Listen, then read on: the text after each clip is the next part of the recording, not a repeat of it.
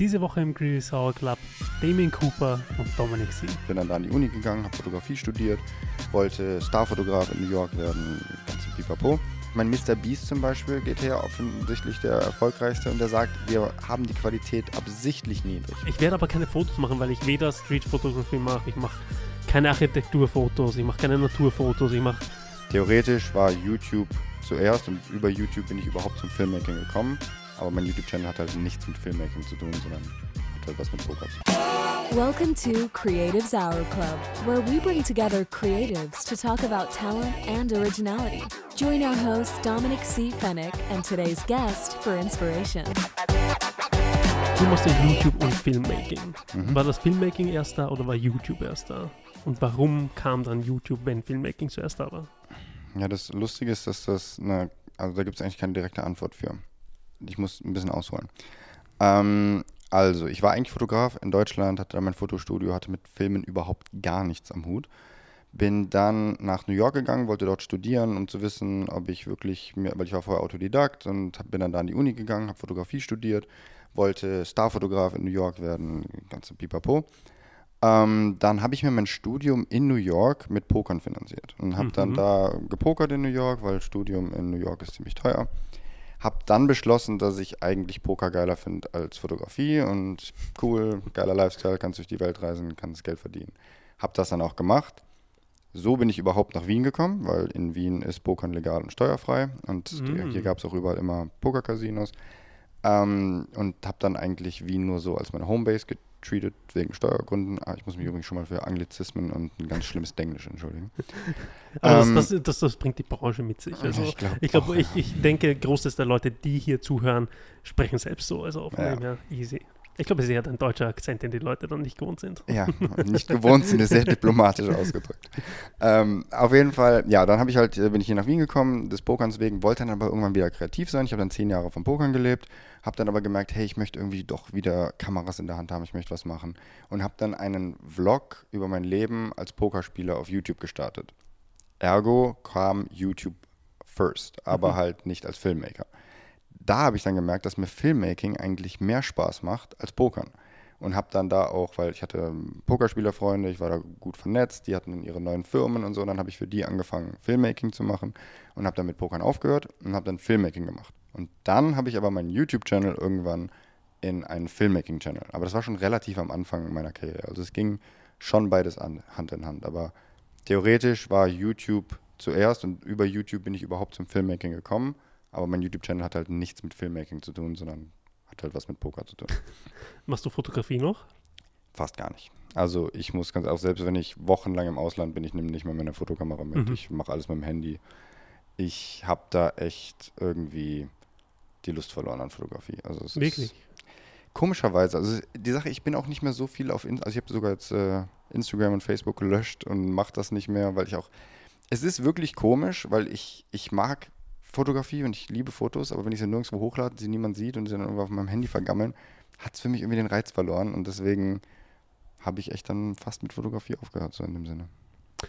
Voll, also das wäre auch noch eine Frage gewesen, weil äh, dein Instagram hat 6000 Follower und dein äh, YouTube hat 60.000 Follower. Also, Also die zwei sind erstens, also alle Leute, die sagen, es gibt wahrscheinlich ganz ein paar Nischen, wo das passt, wo du Mhm. die beiden irgendwie miteinander verbinden kannst. Ich kenne so viele Leute, die 400.000, 500.000 Subscriber auf YouTube haben und die haben 4.000, 5.000 äh, Instagram-Follower oder andersrum. mhm. Also ich, ich kenne Leute, die haben wirklich so 300.000 Instagram-Follower und haben 3.000 YouTube-Subscriber. Ich glaube, die beiden Plattformen hängen einfach, also die haben nichts miteinander zu tun. Longform-Content, Shortform-Content, komplett was anderes. Also und ich habe dann irgendwann für mich entschlossen, ich hatte auch mal, ich habe auch noch einen äh, Instagram-Account, ähm, den ich früher verwendet habe, mehr so personal, bisschen Influencer-Style, der hat auch wesentlich mehr Follower. Ähm, aber habe dann irgendwann gemerkt, dass die Zeit, die ich da reinstecke, die bringt mir einfach nichts. Also es ist, ich kriege nicht viel zurück, ich kriege keine Verbindung aufgebaut zu meiner Community, also zumindest nicht mit dem Content, den ich mache. Und monetär bringt es mir halt einfach gar nichts. Also ich mache darüber kein Geld. Und dann habe ich gedacht, ach, die ganze Zeit, die ich da reinstecke, stecke ich lieber in YouTube. Also bevor ich die in Instagram stecke, ja, macht, bringt für mich irgendwie einfach gar nichts. Ich meine, ich kann das nachvollziehen mit, ähm, wenn man die Fotos nicht hochlädt, dann macht man auch keine Fotos. Ja, ich ähm, mache tatsächlich, wenn ich privat unterwegs bin, gar keine Fotos. Ich habe Freunde, die auch Fotografen sind, die nehmen weiß nicht, der kleine Leica oder so ist noch überall hin mit, halt wirklich zum Essen und bla bla und ich so, pff, chill, also nein, ich sehe das Mhm. jetzt nicht, dass ich das mache und ich hatte, äh, ich war ähm, im Sommer jetzt eine Woche in Mailand mit dem Motorrad und habe die Kamera eigentlich nur mitgenommen, weil alle gesagt haben, ich soll sie mitnehmen. Und ich so, ich werde aber keine Fotos machen, weil ich weder Street Photography mache, ich mache keine Architekturfotos, ich mache keine Naturfotos, ich mache Menschen, ja, Ja. aber Leute, die ich auch fotografieren will mit einer Idee und mit einem Gedanken und nicht random auf der Straße. Das, das finde ich äh, strange. Und ich habe sie dann eigentlich nur mitgenommen, um eine Podcast-Folge aufzunehmen, die nicht unbedingt meine Lieblingsfolge ist, Mhm. weil sie halt in einem dunklen Hotelzimmer ist, mit Licht von einem kleinen Balkon quasi. Also es ist Katastrophenlicht, es ist ein Katastrophenvideo. Ich bin todesrot, ja. Also es ist so schlecht. es ist nicht meine Qualität und dann kam die Sommerpause.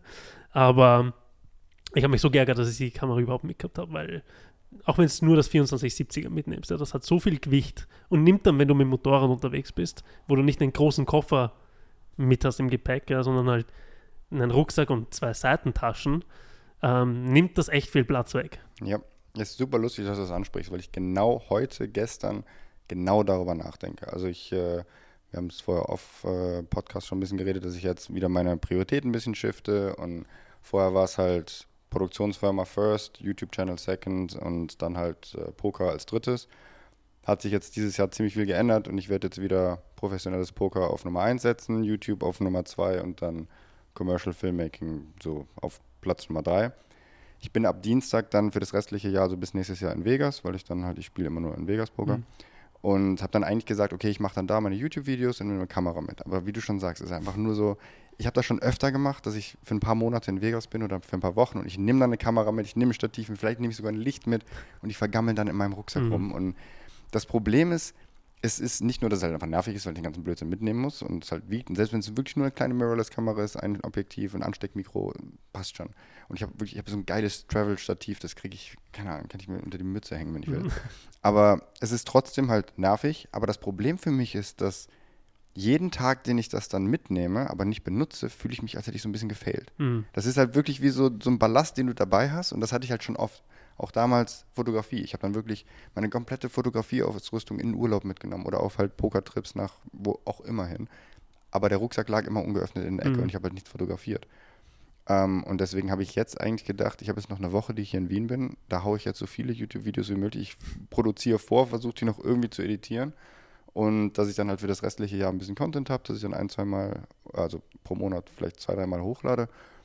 Und sonst, also ich glaube, ich lasse die einfach zu Hause. Weil Mhm. es ist, ich habe irgendwann mal einen Quote gehört und den finde ich eigentlich ziemlich geil. Und das, ähm, wherever you are, be there.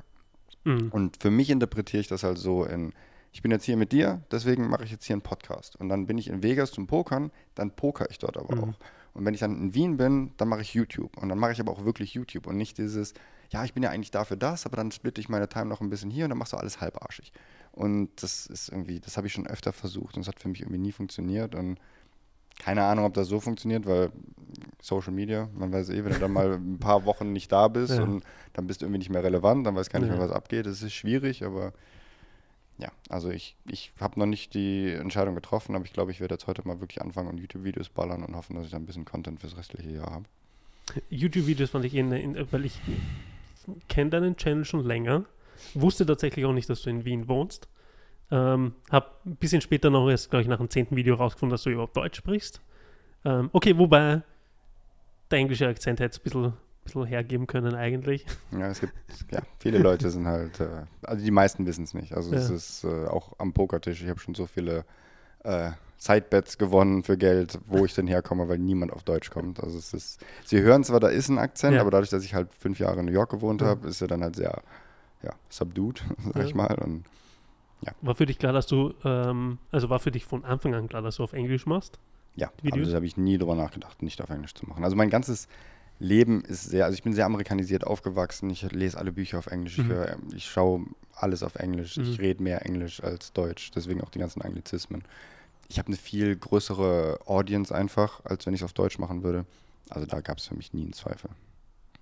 Für mich per se, weil du sagst, wegen Audience ist das natürlich das Beste, was man machen kann. Ja, ich habe für Instagram probiert anzufangen, auf Deutsch alles zu machen und sagen, hey, ich konzentriere mich einfach auf Deutschland, Schweiz und Österreich, weil auch das ist ein relativ großer Markt, den man machen kann, wenn man es gut macht.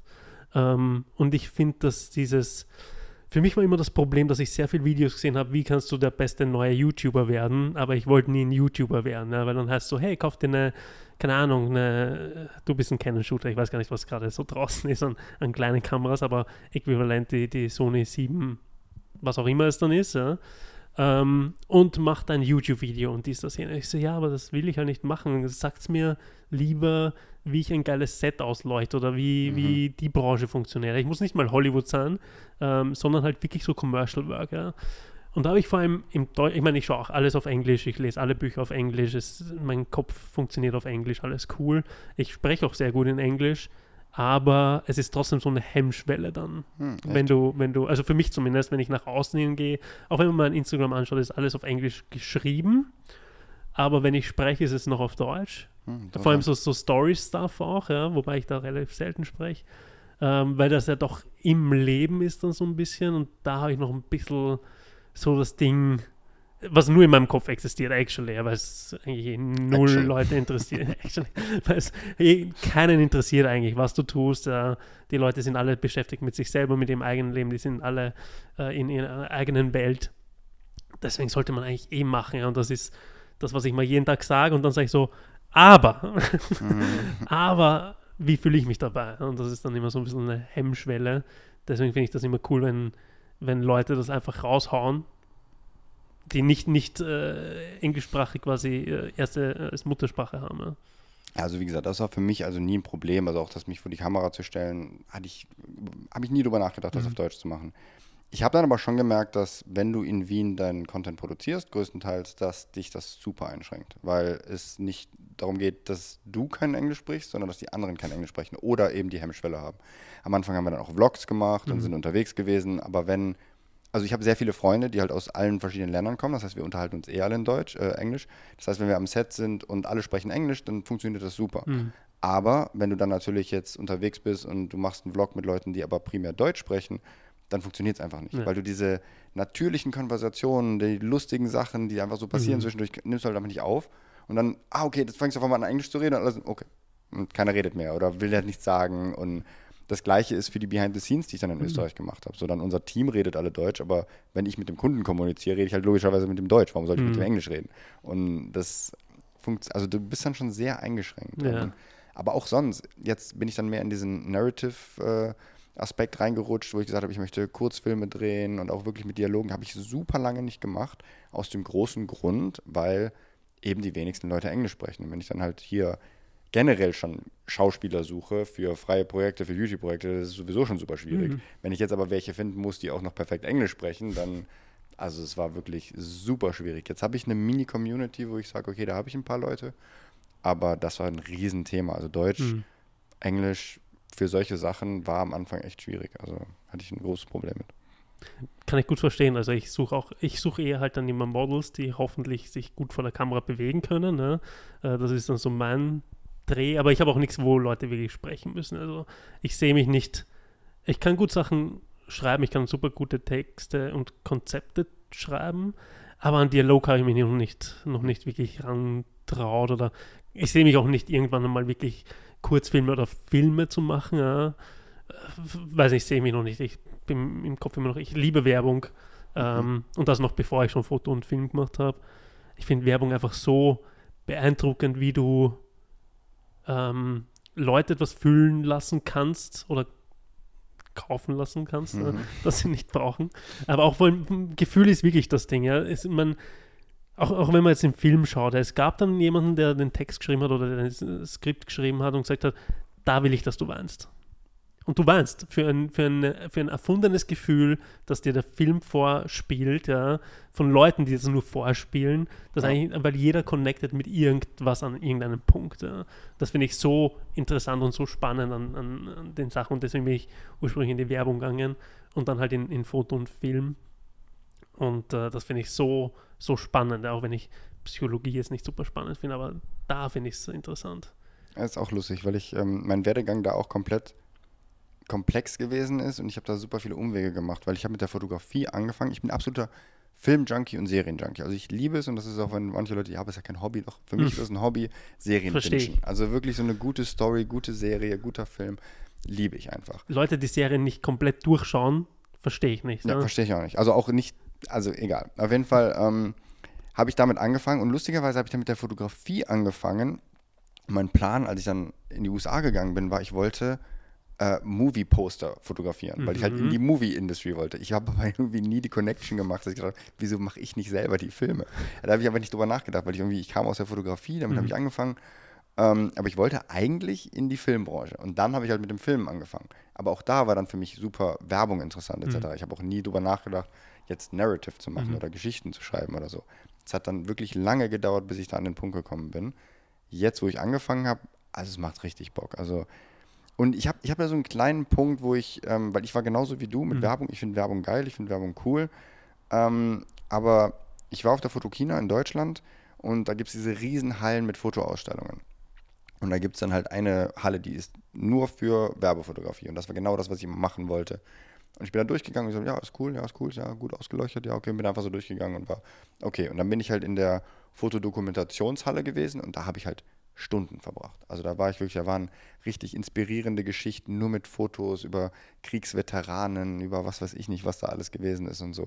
Und da habe ich dann schon gemerkt, so, hm, Werbung ist halt oft so, es sei denn, sie ist halt richtig, richtig gut, ist es halt, okay, du schaust die Werbung und dann vergisst es wieder. Aber so diese Geschichten erzählen. Und das war halt immer das. Und das war auch was, was ich einfach, einfach wahnsinnig gut finde, wenn das jemand gut kann. Und genau das, was du gesagt hast, um jetzt nochmal auf die Serien zurückzukommen, was ich immer so, was für mich so ein richtiges Ziel wäre, ist, ich weiß nicht, ob du das kennst, du schaust eine Serie und du bist an Staffel 8 und dann hört die komplette Serie auf und du hast das Gefühl, da ist so eine kleine Leere, die entsteht. Weil du hast diese Verbindung aufgebaut zu den Charakteren, als wären das deine echten Freunde. Total depressing, wenn ich das so sage. Aber so, du, hast du das Gefühl, die sind jetzt so, die, der, der Cast ist so ein bisschen Teil deines Lebens geworden. So, keine Ahnung, ist ja egal, was du, Ja. Friends oder Big Bang Theory, Ja. was auch immer du schaust. Und dieses Gefühl, wenn du das vermitteln kannst irgendwem, das wäre so ein, so ein Hashtag Goal irgendwie, Mhm. mal irgendwann irgendwie eine Rap-Series zu drehen oder Mhm. irgendwas, wo die Leute sich wirklich damit identifizieren können. Das, das finde ich schon ziemlich geil. Ich muss aber auch sagen, ich habe immer, erstens mal, ich glaube, Filme schauen muss man lernen, weil ich habe das damals auch einfach mich berieseln lassen, früher, bevor ich das alles professioneller gemacht habe. Ähm, ich habe mich dafür nicht wirklich interessiert. Ich habe mich da nicht, ich habe mich berieseln lassen, ich habe den Film angeschaut. Cool, danke, fertig, Haken, gesehen. Ja. Aber seitdem ich mich mehr mit, mit äh, Film befasse, befasse ich mich auch wesentlich mehr mit Filmen. Ja. Nicht nur, wie sie ausgeleuchtet sind oder wie das Framing gesetzt ist oder sonst was, was ich natürlich auch stark drauf schaue und mir sehr viel Inspiration hole. Ja. Ähm, aber auch wenn ich schaue, wie Freunde von mir Filme schauen und wie ich Filme schaue und was die für Filme gut finden und welche ich gut finde, meistens die Serien, die ich gut fand äh, zu Beginn, jetzt passiert das weniger als, als früher, aber die wurden alle schnell abgesetzt nach ein, zwei Staffeln. Die fand ich aber super gut und meine Freunde haben alle gesagt, das ist der größte Blödsinn. Ne? Oder auch ein sehr gutes Beispiel war damals, ähm, wie Joker rausgekommen ist. Haben sehr viele gesagt, ah, das ist ein scheiß Film, so schlecht, bla bla, weil sie halt alle diesen Batman-Film erwartet haben, aber nicht diesen Joker-Film, der er dann war. Und ich fand ihn grandios gemacht. Ja? Ähm, oder, weiß nicht, unzählige Filme könnte ich aufzählen, die in diese Richtung gehen. Ne? Und da sehe ich halt, okay, gut, ihr, ihr, vor allem wenn ich mit denen drüber rede, über die Filme, warum der gut war oder warum der schlecht war, sehe ich auch, warum sie denken, dass er schlecht war. Weil sie dann oft nicht den Charakter mehr verstehen zu, oder versuchen, zu, ihn zu ist verstehen. ja. Ne? Ähm, und dann sage ich, ja, aber da, dir fehlt doch so viel Plot eigentlich, den der Charakter nicht spricht, ja, sondern den du halt mitdenken musst ein bisschen. Ne? Also deswegen sage ich, ich glaube, man muss noch ein bisschen, bisschen auch lernen, wie man Filme wirklich schaut. Ja? Wobei ich muss zugeben, ich schaue sehr häufig alles und behind the scene, bevor ich einen Film schaue. Das heißt, Ah, ich echt? spoiler mich ein bisschen Okay. selber. aber Ich habe damit kein Problem, weil ich dann mich gefühlt noch mehr in den Film reinwerfen kann, weil ich dann wirklich vieles mehr verstehe. Auch wenn ich ihn dann vielleicht zwei, dreimal sehen muss. Aber ähm, Das könnte ich nicht. Also ich hasse gespoilert zu werden. Also das ist für mich wirklich ganz, ganz tödlich. Ähm, aber ja, ich verstehe, was du meinst. Und das, bei mir war das auch früher, dass ich sehr fast-paced unterwegs Mhm. war. So, okay, beim Action, Action, Action, da muss alles weitergehen. Und mittlerweile sind auch die Filme, die ich mir eher anschaue, halt wirklich so slow-paced, wo Mhm. wirklich eine Character-Arch ist. Und Aber, und also ich, weil du meinst, ja, Psychologie interessiert dich nicht so, ich liebe Psychologie, also gerade so, es ist, was manche Sachen machen. Und oft ist das eben so, weil ich mich so viel damit beschäftige. Mhm. Und als ich angefangen habe, eben, kommt, all- okay, was mache ich mit Kameraangles, was mache ich damit, Mhm. was mache ich hiermit, was mache ich mit Licht, wie mache ich Audio und so. So, und dann habe ich halt selber angefangen, meine eigenen Kurzfilme zu directen oder auch zu schreiben als Screenplay. Und auf einmal hast du wirklich gemerkt, so, okay, shit, ich weiß gar nichts. Mhm. So, ähm, da ist halt der, der technische Teil, Mhm. aber diesen technischen Teil, auch Licht zum Beispiel, dann anzubringen, um eine Psychologie dahinter zu anzuwenden einfach, das hat man einfach gemerkt, so, ey, da ist noch so viel zu lernen. Mm, Es gibt ein geiles Beispiel, das ich mir angeschaut habe über Westworld. Ich weiß nicht, Mhm. kennst du Westworld? Mhm. So, Noch nie ähm, gesehen, aber kennst du. relativ egal, äh, hat nichts damit zu tun, aber auf jeden Fall gab es einen Disput zwischen zwei Charakteren und die saßen da und die haben sich unterhalten und dann siehst du halt die Kamera-Angles und du siehst halt bei dem einen ist halt der Over-the-Shoulder-Shot. Du siehst halt immer bei dem einen und dem anderen, wo du die Person aber auch noch mit drin siehst. Und dann hat er halt erklärt, der Director, okay, ja, weil wir jetzt, jetzt sind beide Charaktere connected. Und du hast dann halt auch noch einen von diesen ähm, AI-Wesen, ich, nenne ich es jetzt mal, Roboter, was auch immer das sind, im Bild, die dann auch connected sind. Und dann merkst du, okay, die sind jetzt alle connected. Und dann hast du gemerkt, wie die Stimmung langsam kippt. Und dann gehst du langsam, geht die immer mehr über die Schulter von dem Charakter, dass die einfach disconnecten. Und dann hast du einen Close-Up-Shot von beiden, wo die nicht mehr miteinander connected sind. Und aber in dem Shot von der einen Person war der Roboter noch mit drin. Das heißt, er ist noch connected, weil er die Power hat über die ganzen und sie nicht. Und du hast halt wirklich so diese Stimmung gemerkt und diese, mit diesen kleinen Techniken, Kamera-Angles und da habe ich zum Beispiel, haben wir Black Mirror geschaut mit meiner Freundin und ich sehe das halt genau, wie die halt, Mhm. wie die stehen, wie die, also was der Director macht, um Spannung aufzubauen oder auch, also Spannung zwischen den, den also Tension, um es zu Mhm. übersetzen, zwischen den Charakteren. Und dann habe ich halt wirklich am Ende zurückgespult und gesagt, so, siehst du einen Unterschied zwischen den und den? Und sie so, ja, ich sehe es, aber ich kann es nicht sagen, was es ist. Aber das löst ein anderes Gefühl aus als das. Und dann konntest du halt sofort sehen, okay, ja, weil die halt die Kameraengel. Mhm. Einmal kommt die Kamera von hinten von den Charakteren, um halt diese Spannung aufzubauen, weil die dir den Rücken der Kamera zuwenden. Oder halt, da reden die miteinander und sie sind beide frontal mit der Brust in, im Bild und so. Und wenn du dich ja mal mit beschäftigst, ist das so interessant. Und ich frage dann oft halt so meine Freundin, so, und was fühlst du in der Szene und was fühlst du in der Szene und warum? Sie weiß halt nicht warum, aber es stimmt. Also du, du kriegst es rübergebracht und es ist echt wahnsinnig interessant. Ich bin auch der Meinung, dass alle immer meine Fun Facts äh, mitten im Film hören wollen. Ja. Ähm, wahrscheinlich nicht, aber ich Hm, finde es auch immer so interessant, äh, weil wie du sagst ja auch, tatsächlich äh, vor nicht allzu langer Zeit ein Interview mit äh, Roger Deacon gesehen und da hat er auch gesagt, weil die haben da gefilmt auf irgendeiner Longlands und du hast den Interviewer nicht gesehen, du hast nur ihn gesehen. Äh, sagt er, so würde ich nie filmen. Ja. Ich würde irgendwie eine 50 mm nehmen mit, mit der Schulter vom Interviewer mit drin, dass, wie du genau sagst, ja, dass Mhm. es halt connected ist und der Zuseher sich auch so fühlt, als wäre er direkt hinter der Person, hinter der Schulter halt und würde Genau, über die ja. Schulter sehen und nicht halt so ein steriles Bild, 100 Millimeter, ähm, ist schon compressed und so, schaut gut aus, aber ist halt standalone, ne? Um wieder die Bridge zu YouTube zurückzufinden, ist zum Beispiel genau das gleiche Thema. Fast Mhm. alle YouTube-Videos werden aufgenommen mit einer 35 mm Linse, Mhm. teilweise sogar 24 Voll, mm. Äh, sitzt da, weil du halt dich connected zu der Audience fühlst, weil du siehst ein bisschen, wo ist die Person, ich bin nah dran, du bist approachable. Du könntest dich natürlich auch mit einem 85 mm oder einem 100 mm filmen, geiler, blurry, compressed Background, aber dann wärst du halt separiert von deiner Audience und also es macht wirklich diese Kleinigkeiten, auch gerade bei YouTube, macht einen Mhm. großen Unterschied. Auch die Lichtsetzung, wie du die hast, bist du jetzt, willst du jetzt inviting sein und halt wirklich diese Connection zu deiner Audience bei dem YouTube-Video aufbauen oder halt eben irgendwie als der erhabene Professionelle Mhm. rüberkommen, der dann halt da so ein bisschen detached von, von allem sitzt. Also Ich finde den, den, den aktuellen Trend will ich jetzt mal äh, einfach mal so rausschmeißen. Ich finde ganz cool, dass es immer mehr Vlogs gibt, die nicht nach YouTube ausschauen, Mhm. sondern so wirklich cinematischen Ansatz haben, was Lighting angeht, was Kamerawinkel angeht, was Kamerabewegung angeht und sonst was. Also das finde ich ziemlich cool. Würde ich, wenn ich Vlogs machen könnte und würde, Mhm. ähm, würde ich das auch so approachen wollen, auch wenn es dreimal mehr Arbeit ist. Ähm, und du irgendwie in deiner Wohnung eh immer jeden Winkel suchst, der cool ausschaut und dich irgendwann eh satt gesehen hast, keine Ahnung. Ja.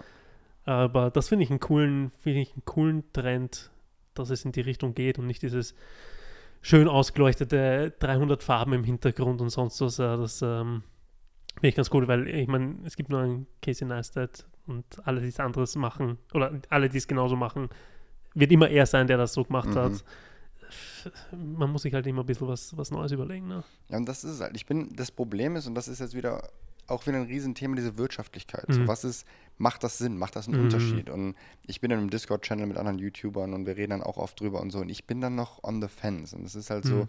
einerseits finde ich es geil, aber sieht die normale Audience das? Mhm. Ich habe gestern einen Podcast mir angeschaut über Sibam, der Mr. Olympia Bodybuilder. Mhm. Und ähm, aber auch auf YouTube habe ich mir das angeschaut und da habe ich auch gesagt, was ist das denn bitte? Also sieben Kameras auf Slidern, auf also verschiedene Angles mit Smoke Machine im Hintergrund, geil ausgeleuchtet wie ein Hollywood-Set. Also das sah so geil aus, war der beste Podcast, den ich jemals gesehen habe irgendwie. Und also wirklich richtig High Quality. Aber sieht das die? Also der hatte 1,2 oder 1,3 Millionen Subscriber, der kann sich das halt leisten Ja.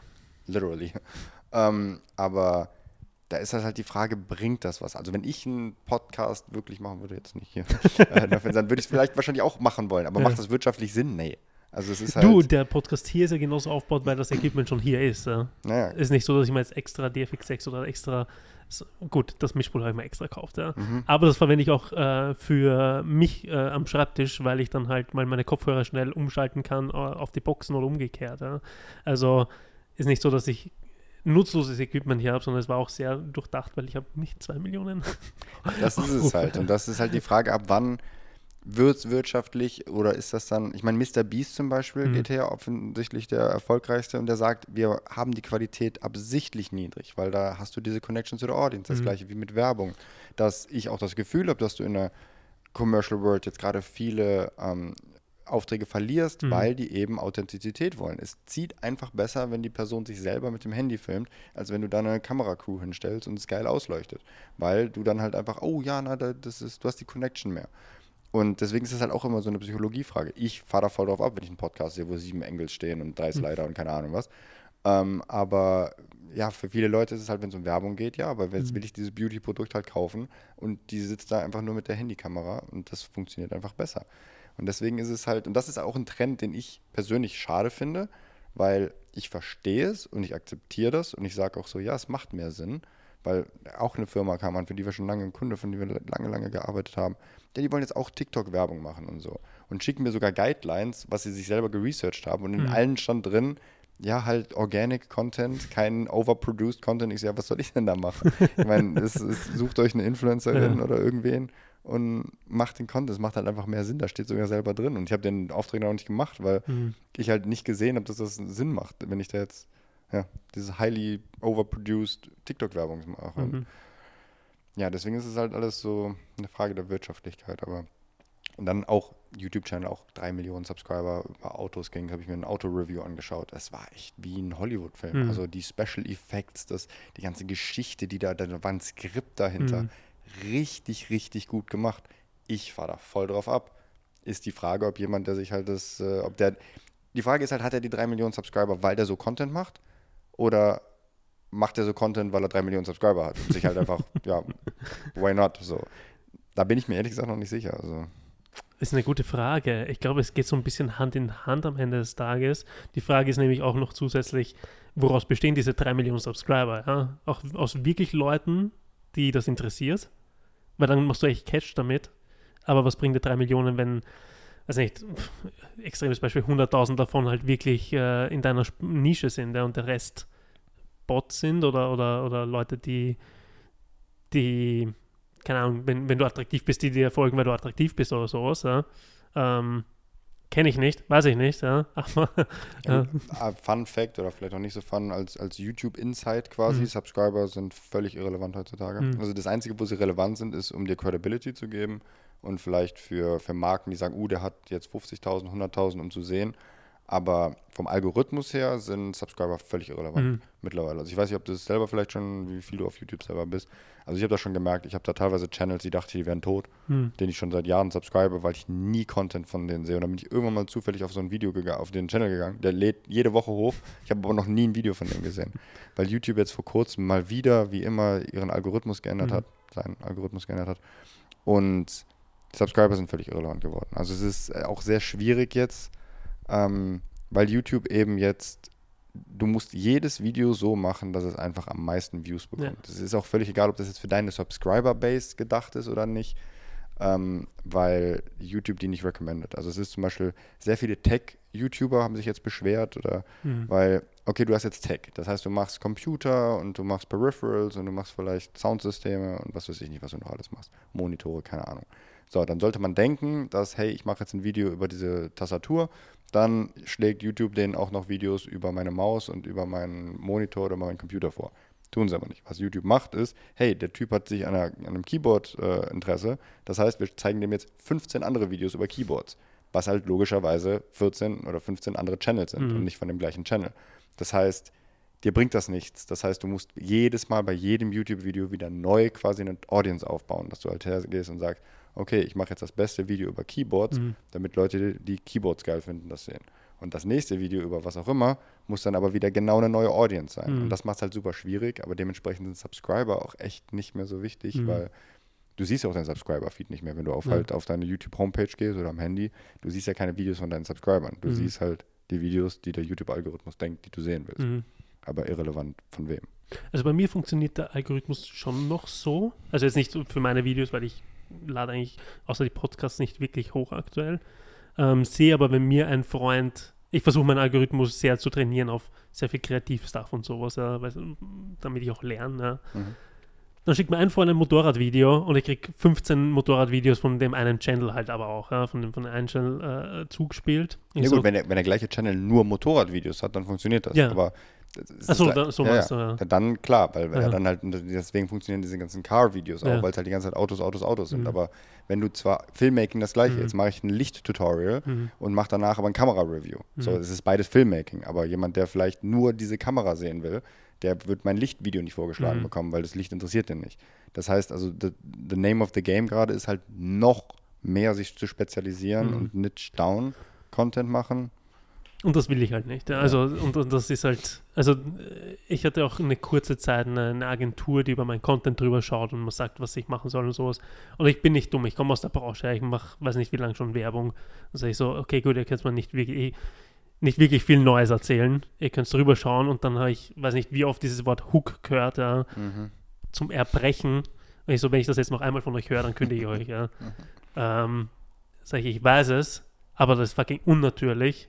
Äh, ich bin kein Mr. Beast, der genauso halt arbeitet, ja, was ja auch legitim ist. Der hat auch eine ganz andere Audience, ja, die ganzen, I don't know, 12 bis 18-Jährigen, die auch seine Schokolade kaufen oder sowas. Ja.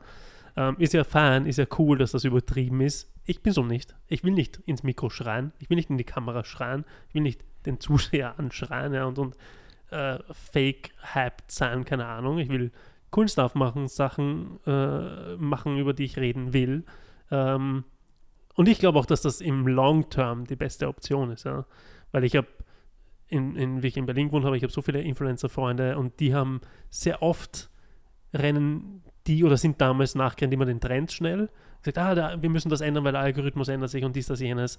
Aber das ist ja keine Connection, die du aufbaust, ja. Ja. Du bist ja dann auswechselbar und auch für die Audience bist du auswechselbar, ob sie jetzt dir folgen oder 300 anderen äh, Influencern, die auch schon wie du. Für die macht das keinen Unterschied, ja. Und, und deswegen, glaube ich, ist es cooler, oder was heißt cooler, ist es besser im Long Run halt äh, das zu machen, was du magst. Weil am Ende des Tages, wenn du Sachen machst, die du machen musst, machen sie halt keinen Spaß, weil du rennst immer nur den Trend nach oder dem nach, was andere machen, weil es ja offensichtlich unter Anführungszeichen bei denen funktioniert, was es nicht tut. Mhm. ähm, anstatt dass du gleich das machst, was du magst. Und wenn das nicht funktioniert, aber dann hast du wenigstens Spaß dran. Also deswegen versuche ich die Sachen, die ich schreibe für, für Online-Stuff, dass ich da Spaß dran habe und dass ich mir Gedanken mache, wie mache ich den Shot, auch wenn ich dann das Video halt drei Wochen lang nicht mache, weil ich es halt rausschiebe, weil ich mir denke, ah, den Shot kriege ich jetzt gerade aber so Mhm. nicht hin. Ja. Und das haben wir auch vor vom Podcast gut, äh, kurz gequatscht, dass es halt oft ist, wenn du alleine Sachen machst, ja, dann musst du halt schauen, okay, gut, stelle ich jetzt die Kamera ständig auf dem Stativ und der Frame ändert sich gar nichts und, und wie machst du dies, wie machst du das, ist der Fokus wirklich im Fokus, ja. Ähm, wie machst du Sachen draußen, weil ich habe noch nicht die Confident, dass ich äh, ein Stativ draußen aufstelle und mich selber filmen, wenn ich vorbeigehe an der Kamera, da komme ich immer, das wird nicht passieren, ja, das wird alleine nicht passieren, deswegen ähm, hands up, dass du da äh, Vlogs machst, weil Vlogs sind für mich nochmal ein ganz anderes Biest, ja. Wenn du nicht nur zu aber- Hause sitzt. Dann. Ist bei mir aber auch so. Also ich äh, muss da komischerweise, ich bin echt, also ich bin schon, ich habe eine sehr No Fucks Given Mhm. äh, Mentality. Also mir ist das eigentlich echt alles egal. Aber ich merke, dass ich viel unnatürlicher vor der Kamera bin, als ich eigentlich gerne hätte. Also es ist Mhm. mittlerweile viel, viel besser geworden. Mhm. Aber wenn wir Vlogs haben und ich mir nicht die Kamera selber in die Hand halte, sondern ich habe jemanden dabei, der Mhm. filmt Behind the Scenes und Vlogs und ich interagiere mit Leuten, 100% anders. Also ich will einfach dann, und das ist mir auch egal, ob ich in der Öffentlichkeit Mhm. bin und mir eine Kamera ins Gesicht gehalten wird oder so. Aber wenn ich alleine zu Hause sitze und in die Kamera rede, das ist. Und ich habe gedacht, ich bin da richtig gut drin. Ich habe Mhm. gedacht, oh, ah, ich bin da locker. Ich habe Schauspielunterricht gehabt in der Schule. Das war mein Lieblingsfach Mhm. und keine Ahnung was, aber ich machst die Kamera an und äh, hast keine Ahnung, was du da von dir gibst. Ähm, also diese Interaktion mit anderen Leuten, die macht einfach für mich diesen riesen Unterschied. Aber es ist halt so schwierig zu finden und bei YouTube und um nochmal auf das andere zurückzukommen, stelle ich das Stativ auf, stelle ich nicht Mhm. auf die Sachen. Es ist halt immer dieser, dieser Balance zwischen, boah, Passion, ich mache das Mhm. gern, ich mache es richtig, aber auch bei Kundenarbeit oder Mhm. so. Und was kriege ich monetär daraus? Mhm. Weil du kannst halt so lange deinen eigenen Kram machen, den du gerne machst und du machst ihn so, wie du willst. Wenn du dann irgendwann deine Miete nicht mehr zahlen kannst, dann bringt es dir nichts. Ja. Und das ist halt, ich meine, das ist jetzt nicht nur YouTube oder Ja. Filmmaking generell, ist halt jeder Artist in irgendeiner Form ist halt so, ja, ich muss halt irgendwo auch meine Sachen zahlen können. Und deswegen ist ja auch bei mir gerade dieser Switch, den ich ganz am Anfang kurz angesprochen habe, wo ich habe Anfang des Jahres habe ich gesagt, hey, ich hau jetzt da voll YouTube rein. Mhm. Und ich habe Shorts hochgeladen, Instagram Reels und ich habe die Hooks und die Retention Rate und es hat mir einfach keinen Spaß gemacht. Ich fand es zum Kotzen. Ich bin auch nicht die Audience dafür, das Mhm. ist genau wie du gesagt hast. Ähm, weil es, ich hasse das, wenn Leute das machen. Und ich schaue mir, keine Ahnung, ich will jetzt ein Video mir über eine Kamera anschauen, dann Mhm. kann das Video 25 Minuten lang sein, das ist vollkommen okay. Da brauche ich keine Hook, da brauche ich kein gar nichts. Ich schaue mir das an, weil ich alles wissen will über diese Kamera. Und ich verstehe schon, wo es herkommt, aber ich sehe halt auch wirklich so einen Trend, der gefährlich ist. Ich meine, das sagen Mhm. eh alle Leute und ich habe es jetzt bei mir selber sogar gesehen, ist halt diese Attention Rate auch. Mhm.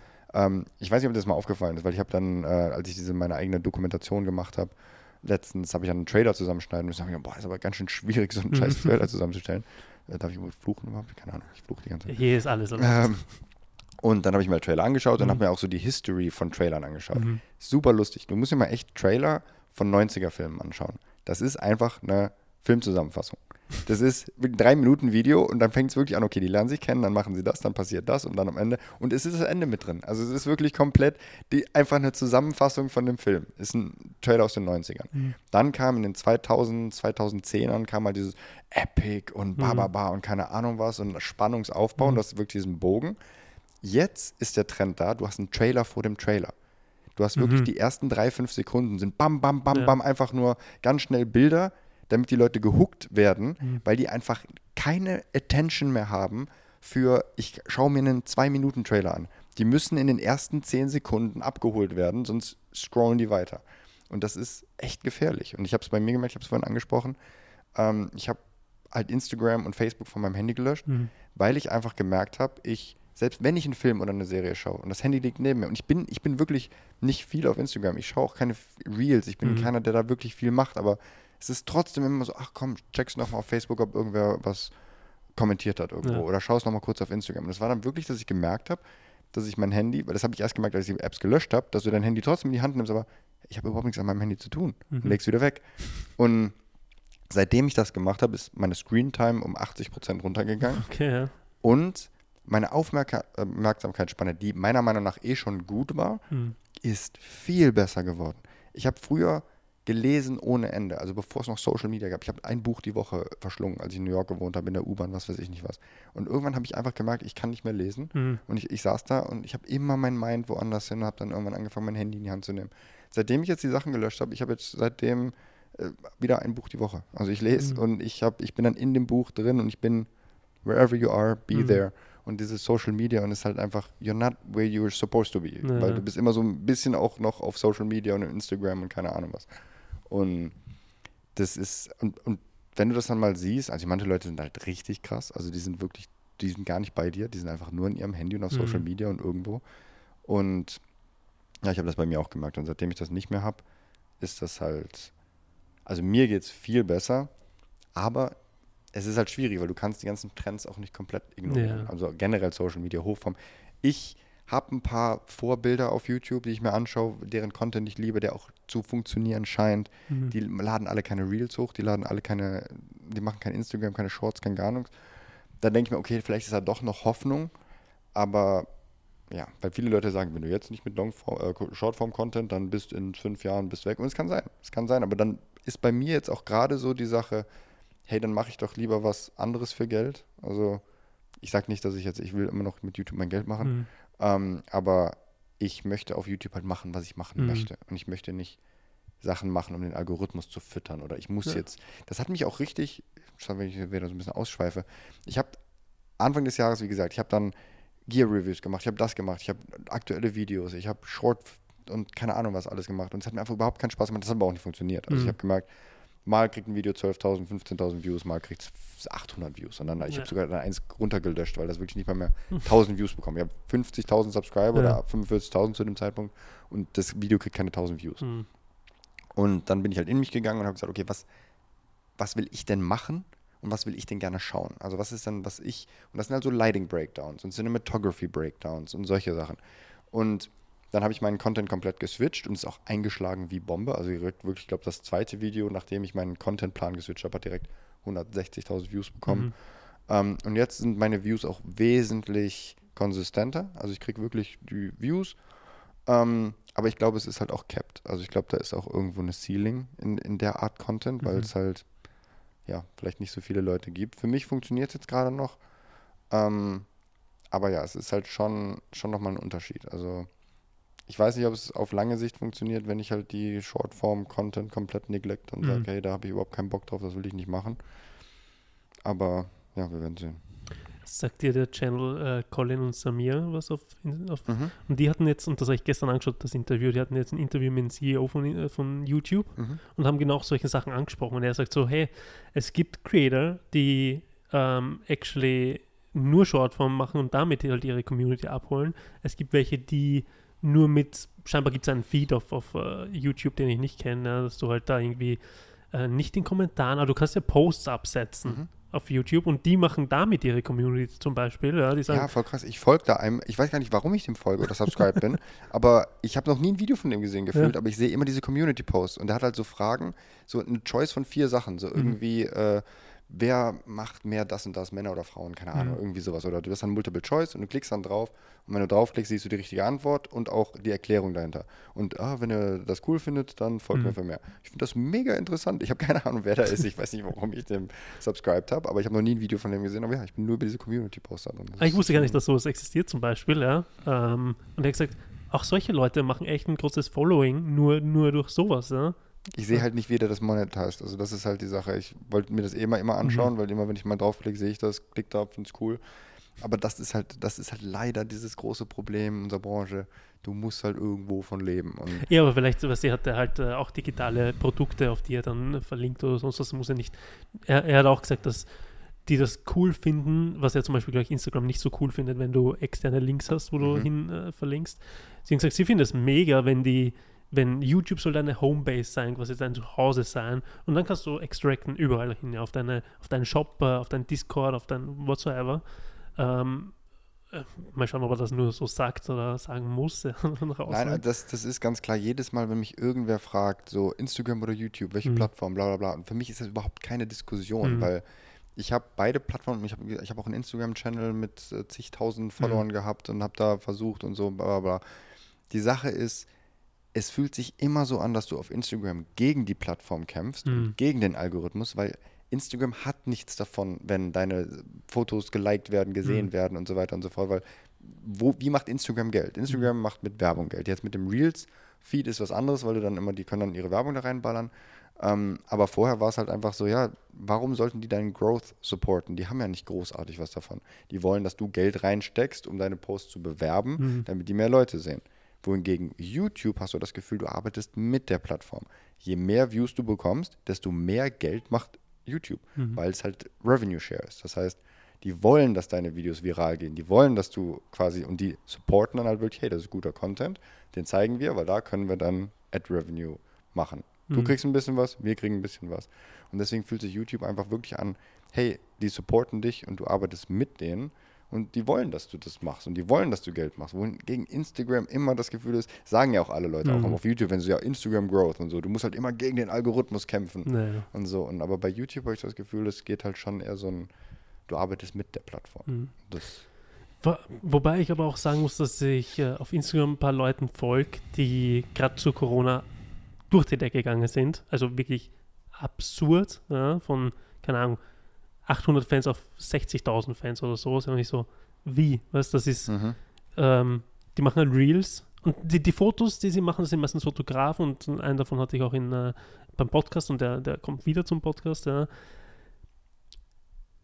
Die Fotos sind, das sind keine High-Class-Fotoshootings im Studio oder für Magazine oder irgendwas. Das sind draußen in einem Stiegenhaus, dunkel, moody und minimal bearbeitet. Also halt wirklich, ja, du, du, es macht dann auch seine Reels immer das halt vorher und nachher. Das ist minimal.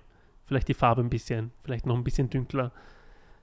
Und da- da ist krass durch die Decke gegangen. Ja? Und, und der hat nicht, also auch jetzt sagt er, er macht nicht wirklich was mit dem Instagram-Profil. Er macht halt Fotos und er postet das und macht halt seine kleinen Reels draus und sowas.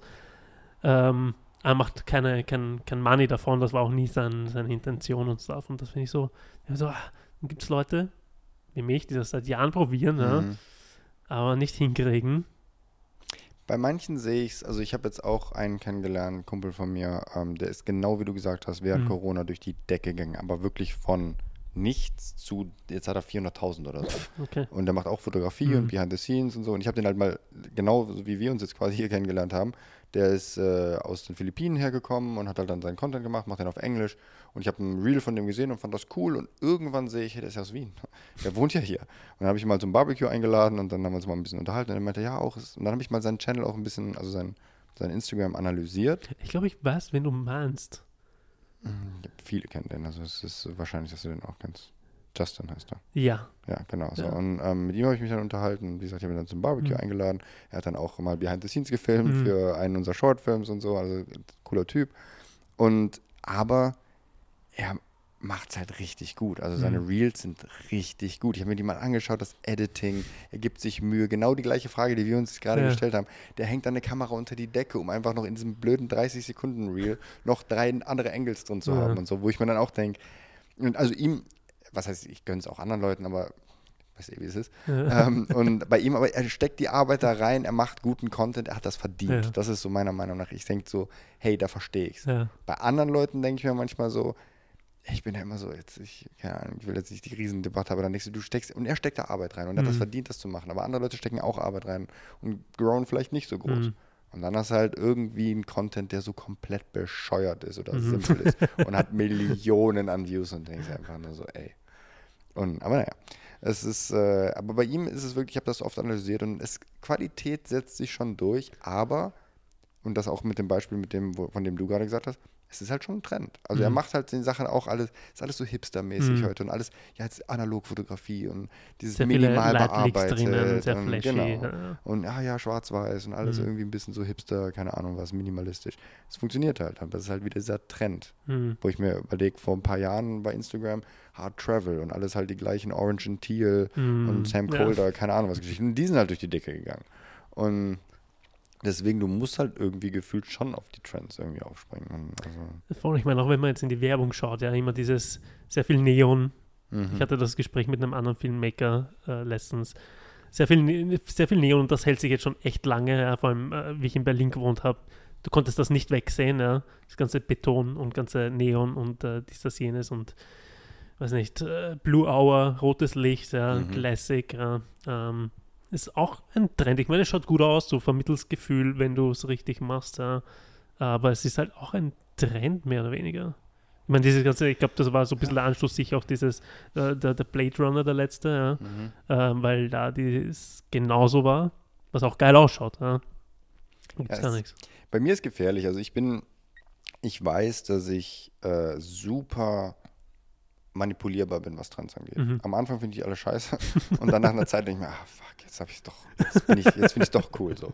Also bei manchen Sachen ist es nicht so und dann bin ich dann einfach so, okay, damit will ich nichts zu tun haben. Mhm. Aber auch jetzt zum Beispiel, ich weiß ja, habe ich vor fünf oder sechs Jahren habe ich zwei Musikvideos in LA gedreht und der Producer wollte dann halt so, genau, hey, können wir das nicht so richtig abgefuckt, keine Ahnung, so wie als wäre es in den 80ern Mhm. und als Tiefenunschärfe und filmmäßig so, keine Ahnung was drehen. Und ich habe gesagt, nee, ich will ja nicht, ich komme jetzt hier mit meiner Cinema-Kamera an, ich will jetzt für mein Portfolio was richtig Geiles aufbauen, soll High-Class aussehen und so. Wir haben den dann eh über so und keine Ahnung, weil ich das einfach dämlich fand. Mhm. So, warum soll ich denn jetzt hier das so aussehen lassen, als wäre es auf, einer, äh, auf einem Camcorder Mhm. geschossen worden? So, und dann ging es aber der Trend immer so weiter. Also die haben das halt schon viel früher erkannt anscheinend. Mhm. Und jetzt ist es halt alles so. Und jetzt so ein bisschen geht jetzt dann mein Content, ah, jetzt finde ich auch so Filmgrain schon cool. Und so ein bisschen was, was ich halt vor vier, fünf Jahren, als der Trend aufkam, Ja. fand ich komplett bescheuert. Da haben wir gesagt, nein, ich will jetzt hier so High Commercial Work und Mhm. soll richtig High Class aussehen. Und jetzt bin ich dann doch so ein bisschen in die Richtung gerutscht und denke mir so, ach Mist, jetzt haben sie mich gekriegt. So, Ah, Ich finde gerade Musikvideos und das unterschätze ich immer so hart, ja. Ich habe letztens äh, erst gesehen, äh, ich glaube, ASAP Rocky hat das Video gemacht. Ich weiß nicht mehr, wie es geheißen hat. Aber da war ein Gefühl, wenn du das Video anschaust, hat das 25 TikTok-Trends drinnen. hm, ja. Aber, aber gut umgesetzt, also cool umgesetzt und natürlich mit größerem Budget als die TikTok-Videos sind, ja. Aber ich finde das so interessant, weil es halt so unrealistische Sachen sind, aber so gut verpackt, ja. Also man sieht da schon, normalerweise geht es immer, die Trends kommen aus Musikvideos raus in die Welt, ja. Ähm, aber jetzt ist irgendwie der, der Weg umgekehrt. Ja, auch diese hab- ganzen, wenn du Werbevideos, das war ein großer Trend und ich bin froh, dass das ein bisschen weggegangen ist, diese ganzen Swipe-Transitions, ja, hm, hm, ähm, weil die jeder gemacht hat und jeder haben wollte auf einmal, ja. Jeder, jede, jeder Kunde hat gesagt, hey, können wir, können wir das so machen? So ich so, I guess. Ich frage mich halt wirklich bei mir und da habe ich auch die Sorge, dass ich, ich, ich werde ja älter. So, Mhm. und das ist, ich bin ja auch schon auf der älteren Seite. Ähm, und ob dann irgendwann der Punkt kommt, an, ich meine, ich bin schon fast an dem Punkt. Also Mhm. viele von diesen TikToks schaue ich mir an und denke mir, er ist nicht, ich habe auch keinen TikTok. Also es Mhm. ist also, ich denke mir, ey, also wenn es jetzt ist, ich mache das oder ich mache irgendwas komplett was anderes, dann mache ich was komplett anderes. und auch mit Technologie, ich bin ja super technologieaffin und so. Ob irgendwann der Punkt kommt, wo ich einfach, ey, ich verstehe einfach nicht mehr, was hier abgeht. Äh, und habe auch keinen Bock mehr drauf. Ähm, und das ist halt die Frage, da habe ich ein bisschen Angst vor, dass das manchmal kommt. Noch bin ich nicht da, aber bei manchen Sachen, ich habe einen Director mir ähm, auch, Pod, ich weiß nicht, ob es ein Podcast war oder ein Artikel oder so, wo er Mhm. meinte, hey, Musikvideos sind tot. Das ist nicht Mhm. der Weg. Also ich, ich würde keinem neuen Artist, der jetzt, Musi der jetzt Musik macht, empfehlen, dein Geld in Musikvideos zu stecken. Es ist, macht keinen Sinn. Es ist der andere Weg. Also früher war es Mhm. halt so, hey, du bringst ein Musikvideo raus und dadurch wirst du erkannt, wie du gesagt hast, und dann kommen die Trends daher. Mittlerweile ist das alles tot. Ja. Und ich habe auch auf meinem Weg halt viele andere Instagramer, TikToker, YouTuber, was auch immer, alle analysiert.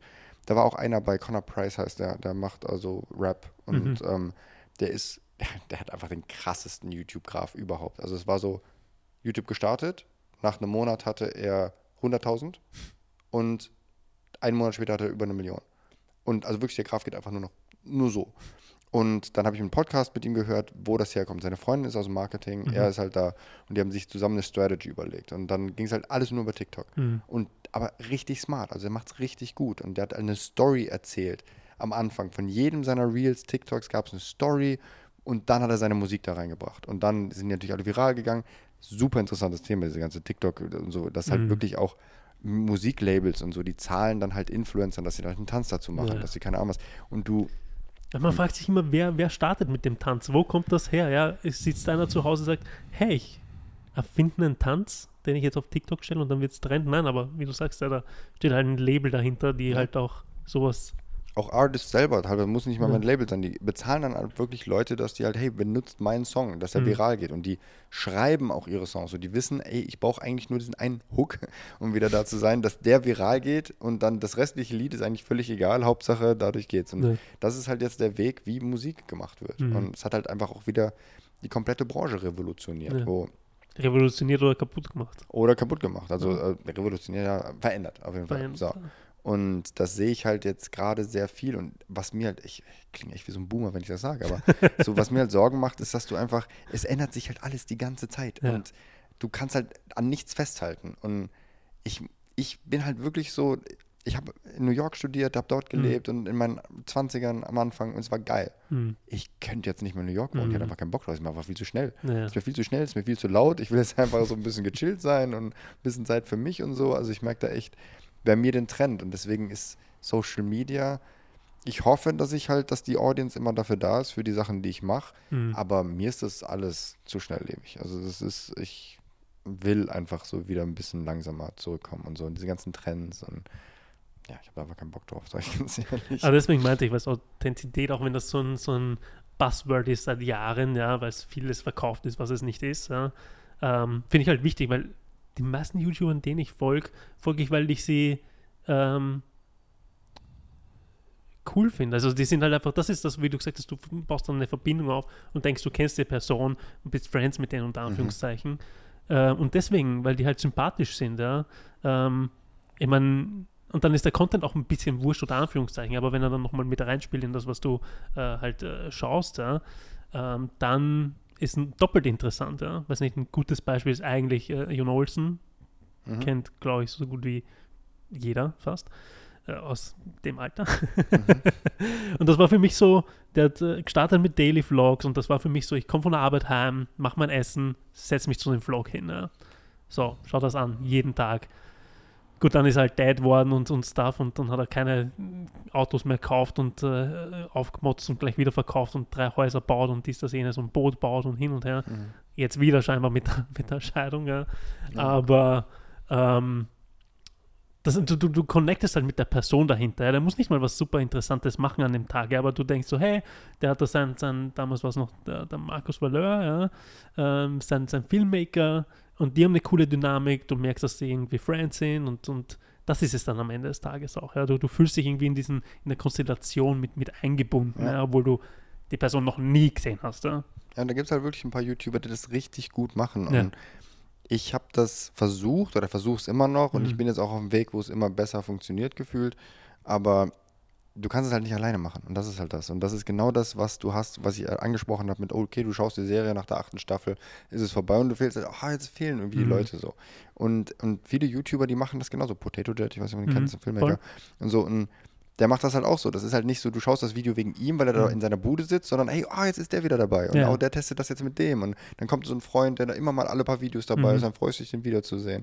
Und das heißt, du hast da diese Community an Leuten drin. Und das mhm. versuche ich halt auch, diese Community aufzubauen, dass du, okay, wir drehen jetzt diese Kurzfilme und dann mhm. oh, jetzt ist der dabei und jetzt ist der vielleicht mal vor der Kamera, jetzt ist er mhm. der Hinterkamera, jetzt ist er mal Gaffer, jetzt ist er mal das und so und du merkst halt, ah, okay, die sind irgendwie alle irgendwie dabei, aber mhm. du kannst es halt nicht alleine und das ist, und für mich ist halt dann auch wieder das Problem mit dem, ich weiß, das, ist, das klingt immer so, als wäre ich sowieso Money-Focus, aber ähm, es ist ein super schwieriges Thema, die Leute dafür zu finden, weil mhm. ich, äh, ich, mach, ich möchte einen Kurzfilm drehen, auch aus Passion, weil ich halt mhm. sage, okay, wir drehen den Kurzfilm und wir lichten das richtig geil ja. und filmen das mit Red Cameras und bla bla bla. So, und ich verdiene ja Geld über YouTube. Also mhm. es ist ja nicht so, ich verdiene jetzt an dem Video, speziell an dem, vielleicht nicht so viel, mhm. aber ich verdiene nicht genug, um jetzt die ganze Crew zu bezahlen. Mhm. Das heißt, das machen wir dann alles wieder. Also so, es ist halt so eine Mischung aus Passion Project für andere, ja, aber ja. ich mache halt doch irgendwie dann mit der Behind the Scenes Geld damit und so. Und das ist halt super schwierig, weil ich möchte niemanden ausbeuten. Mhm. Ich möchte halt, dass jeder daran verdient. Aber ich kann auch nicht einen Behind-the-Scenes-Filmer seine Dayrate zahlen von 1000 Euro nee. und sagen, ja, hey, hier, cool. Äh, dann drücke ich es halt eher meiner Freundin in die Hand und mhm. sage, hey, film du halt irgendwie. Ja. Ähm, aber auch selbst da ist halt immer so, und es ist halt super schwierig im Filmmaking, weil es ist, für manche Leute ist es ein Hobby und für manche Leute nicht. So wie, ja. weiß ich nicht, äh, Fliesen legen ist wahrscheinlich für die wenigsten Leute ein Hobby. Das ist halt fast immer ein Beruf. So. Und Ziemlich wahrscheinlich, ja. Das ist halt schwierig und da und ich habe ein Problem damit und deswegen ist auch diese ganze Kurzlebigkeit, das mhm. war aber schon immer bei mir so. Wenn ich, wenn ich irgendwas nicht sehe, dass das sustainable ist, dann mhm. habe ich ein Problem, das auf Dauer zu machen mhm. so, oder mich da reinzuknien. Wenn ich mir dann denke, okay, cool, wow, wir haben jetzt zwei richtig coole Projekte mhm. gemacht, aber das werden die ja jetzt nicht in einem Jahr noch machen wollen, dann, mhm. weil die dann sich weiterentwickeln. Und dann, was bringt mir das jetzt, wenn ich jetzt diese Leute alle in meinen YouTube-Channel integriere, aber die dann nach zwei Monaten weg sind und ja. nie wieder gesehen werden? Ist für mich halt schwierig. Also, das ist äh, ein Thema. Weil ich, ich hasse es, abhängig zu sein. Das ja. ist, also, das ist das, was ich, glaube ich, in meinem Leben am meisten hasse. Und das ist auch ein Grund meiner Entscheidung, warum ich jetzt wieder zum Pokern zurückgehe, mhm. weil das ist einer der, glaube ich, unabhängigsten Sachen, die es gibt. Klar, du bist auch vom Casino abhängig ja. und von Leuten, gegen die du spielen kannst. Aber ich kann es machen, wann ich will, wie ich will, mhm. wo ich will, wie oft ich will, bla bla bla. So. Und dieses mit dem YouTube-Channel, wenn du dich nicht wirklich die ganze Zeit alleine vor die Kamera setzt, du brauchst immer irgendwen, der dich filmt und Behind the Scenes macht und eine Crew, mit der du irgendwas filmen kannst und so weiter und so fort. Und ich hasse diese Abhängigkeit, weil das macht mich immer so. Äh. Thanks for tuning in to Creatives Hour Club with host Dominic C. Fennick. Remember to subscribe on Instagram, YouTube, and Spotify for more.